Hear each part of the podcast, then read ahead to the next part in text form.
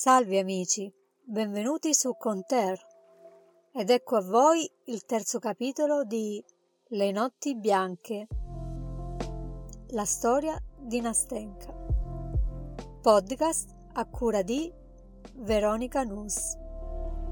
Voi già conoscete metà della mia storia, cioè sapete che ho una vecchia nonna. Se l'altra metà è così breve come questa, la interruppi ridendo. Tacete e ascoltatemi. E prima di tutto un patto. Non interrompetemi perché mi smarrirei. Ascoltatemi in silenzio. Dunque, ho una vecchia nonna, sono piombata su di lei quando ero ancora una bambina perché mi morirono la mamma e il babbo.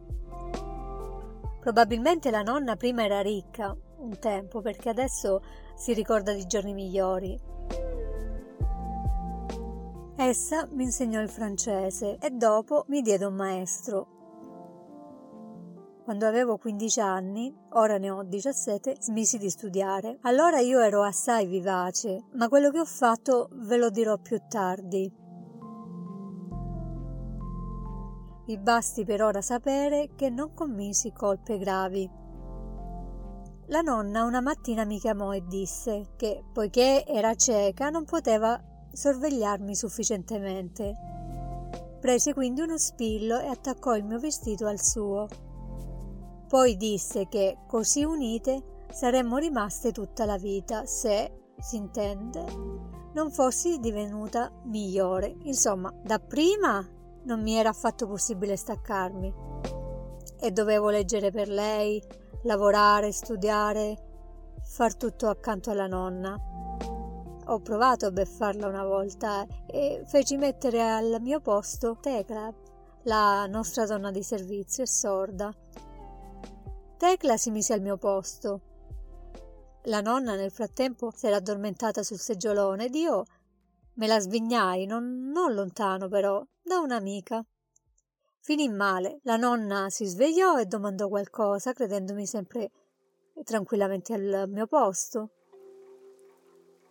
Tecla s'accorse che la nonna parlava, ma non sentì cosa dicesse. Pensò, pensò su quello che le restava da fare, poi levò la spilla e si mise a correre. Qui Nastenka si fermò e ruppe in una risata. Risi con lei, ma essa subito cessò. Vi prego, non ridete della nonna. Io rido solo di ciò che è ridicolo in sé. Che cosa fare se la nonna era siffatta? Tuttavia io l'amavo pur sempre un pochino. La nonna, nel frattempo, s'era addormentata sul seggiolone. E io me la svignai, non lontano però da un'amica finì male. La nonna si svegliò e domandò qualcosa, credendomi sempre tranquillamente al mio posto. Tecla s'accorse che la nonna parlava, ma non sentì cosa dicesse. Pensò, pensò su quello che le restava da fare, poi levò la spilla e si mise a correre. Qui Nastenka si fermò e ruppe in una risata. Risi con lei, ma essa subito cessò. Vi prego, non ridete della nonna.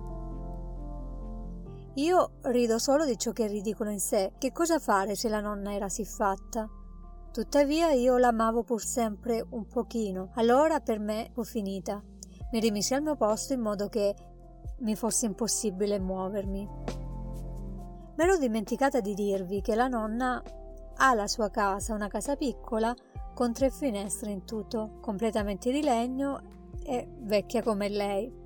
Sopra però c'è un altro piano e un giorno quel piano venne occupato da un nuovo inquilino. Dunque, c'era pure un vecchio inquilino? Osservai. Sì, c'era, rispose Nastenka.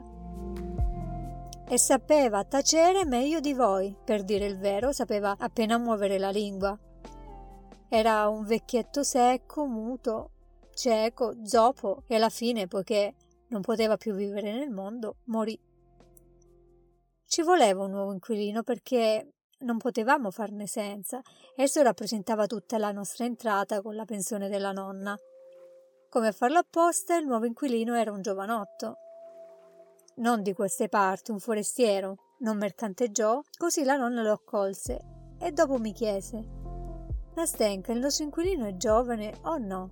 Io non volevo mentire e le dissi: Così così, non proprio giovane, ma neppure vecchio. È simpatico all'aspetto? domandò ancora la nonna.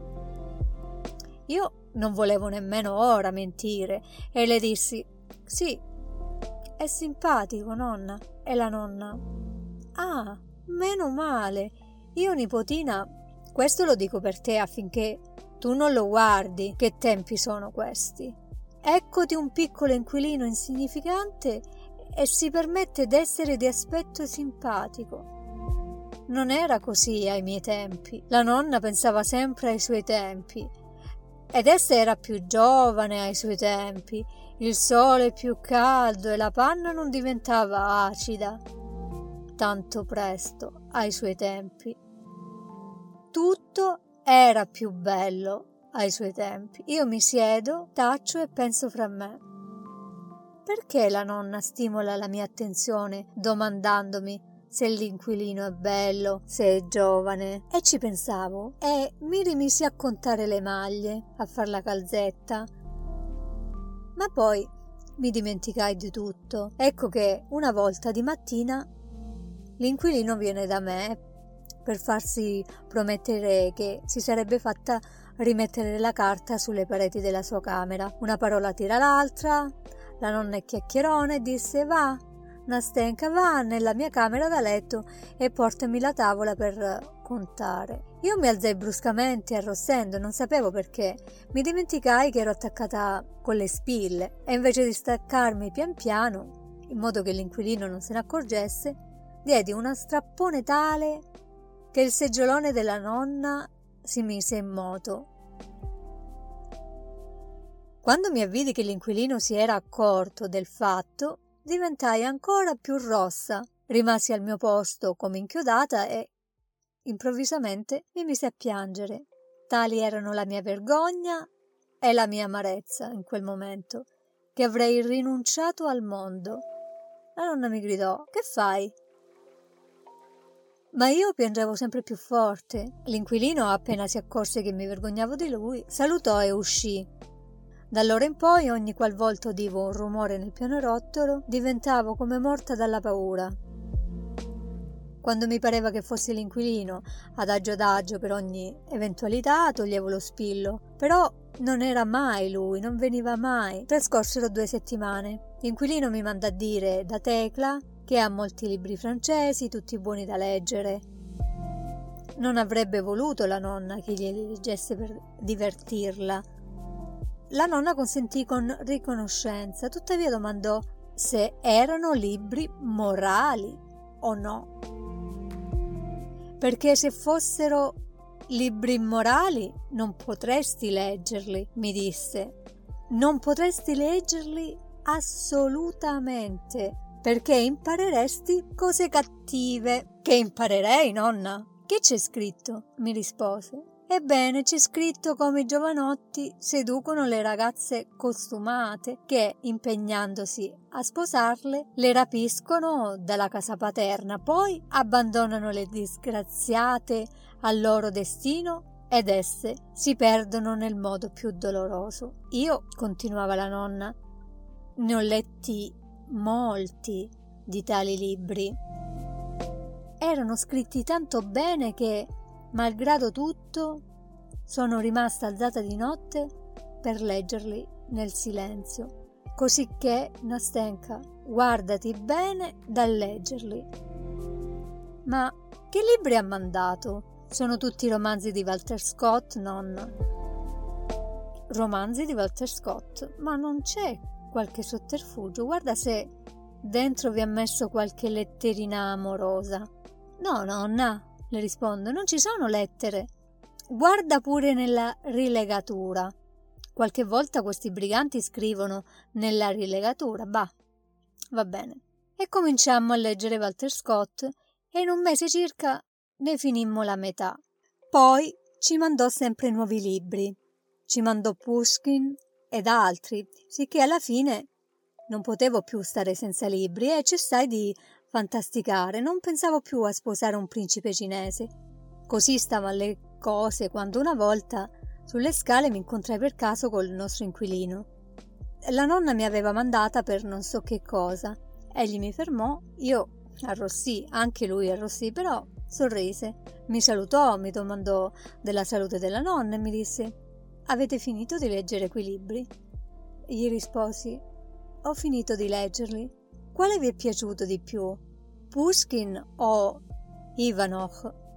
Ivanov e Pushkin sono quelli che mi sono piaciuti di più, dissi, e per quella volta finì così. Dopo una settimana lo incontrai di nuovo sulle scale. Questa volta non la nonna mi aveva mandato, ma io stessa avevo bisogno di non so che cosa. Erano le tre e l'inquilino a quell'ora tornava a casa. Buongiorno, mi disse, ed io buongiorno.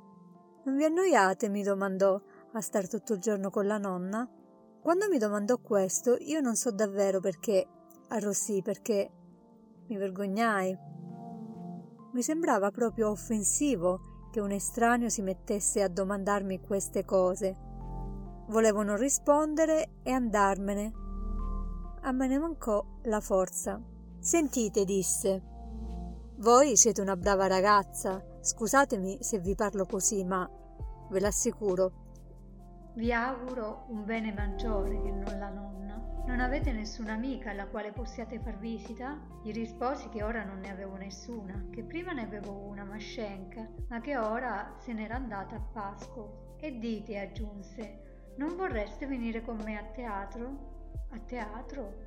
E la nonna? Via, di nascosto dalla nonna. No, non voglio ingannare la nonna, addio. Addio, rispose e poi non disse più nulla, ma dopo pranzo venne da noi, si sedette, parlò a lungo con la nonna, le domandò se uscisse per andare in qualche posto, se avesse conoscenze e d'un tratto aggiunse Oggi ho preso un palco per l'opera, danno il barbiere di Siviglia. Ci volevo andare con alcuni miei conoscenti, ma poi hanno deciso di non venire, così il palco mi è rimasto. Barbiere di Siviglia?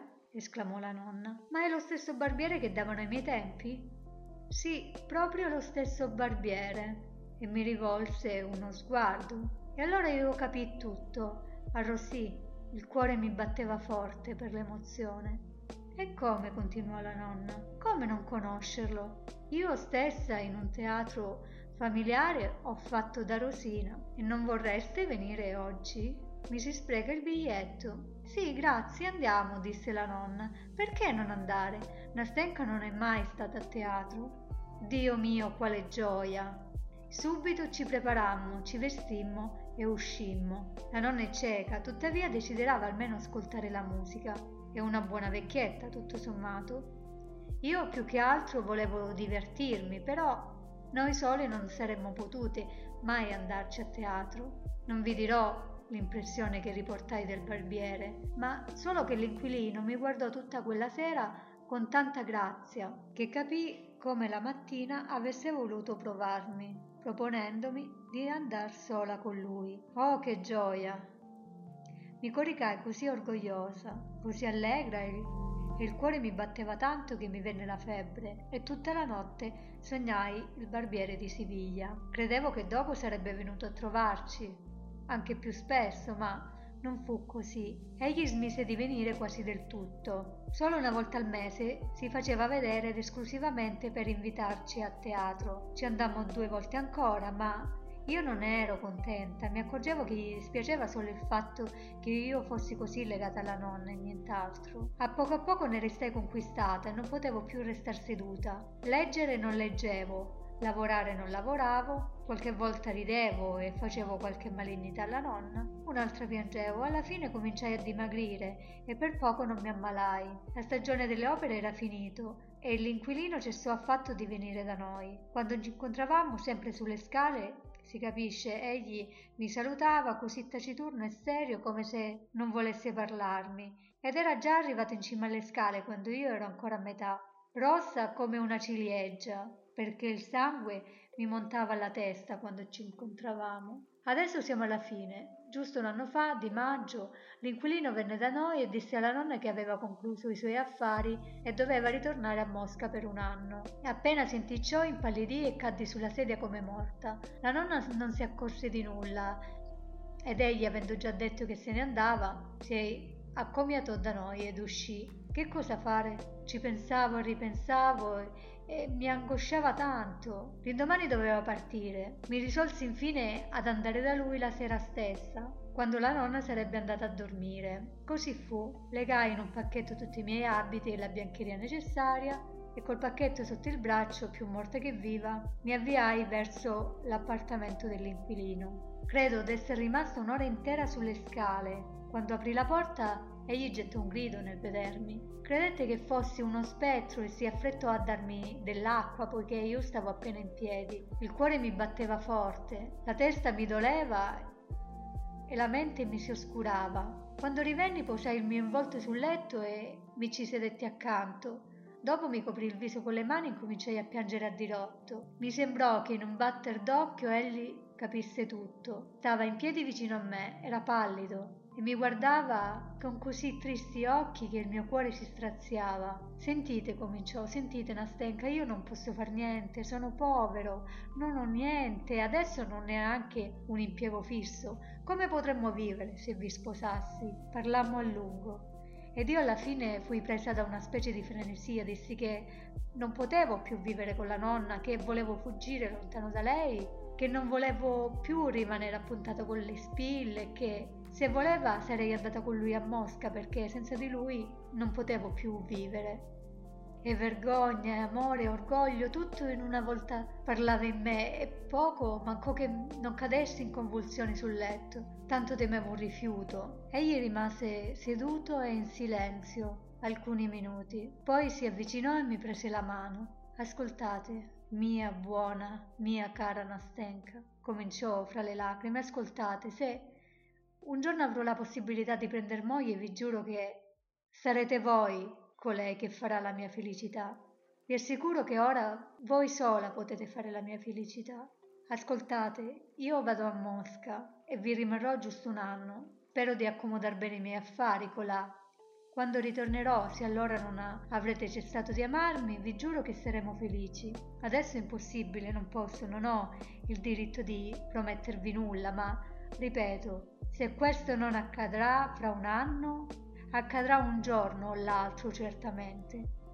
Nel caso che voi non vi siate innamorati di un altro, incatenarvi con una qualche parola non posso e non oso. Ecco ciò che mi disse. Il giorno dopo partì. Rimanemmo d'accordo di non farne parola alla nonna, così egli volle. Ebbene, ora la mia storia è quasi finita. Passò l'anno, egli è arrivato, sono tre giorni che qui e... e e che cosa? esclamai impaziente di sentire la fine. E fino adesso non si è fatto vedere, rispose Nastenka, come raccogliendo le sue forze, non, non, si è fatto vedere affatto. Su questo tacque. Poi abbassò la testa e d'un tratto, nascondendosi il viso tra le mani, scoppiò in tali lacrime che nel mio cuore sentivo riecheggiare il suo pianto. Non mi aspettavo una simile conclusione.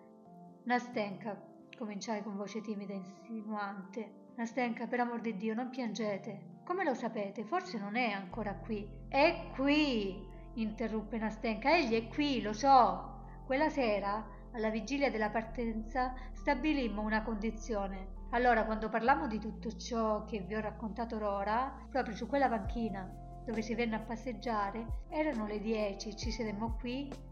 Io non piangevo più, m'era dolce ascoltare ciò che mi diceva. Stabilimmo che subito dopo il suo arrivo sarebbe venuto da noi e se io non lo rifiutavo lo avremmo detto alla nonna. Ora è arrivato, lo so, e non è venuto ancora.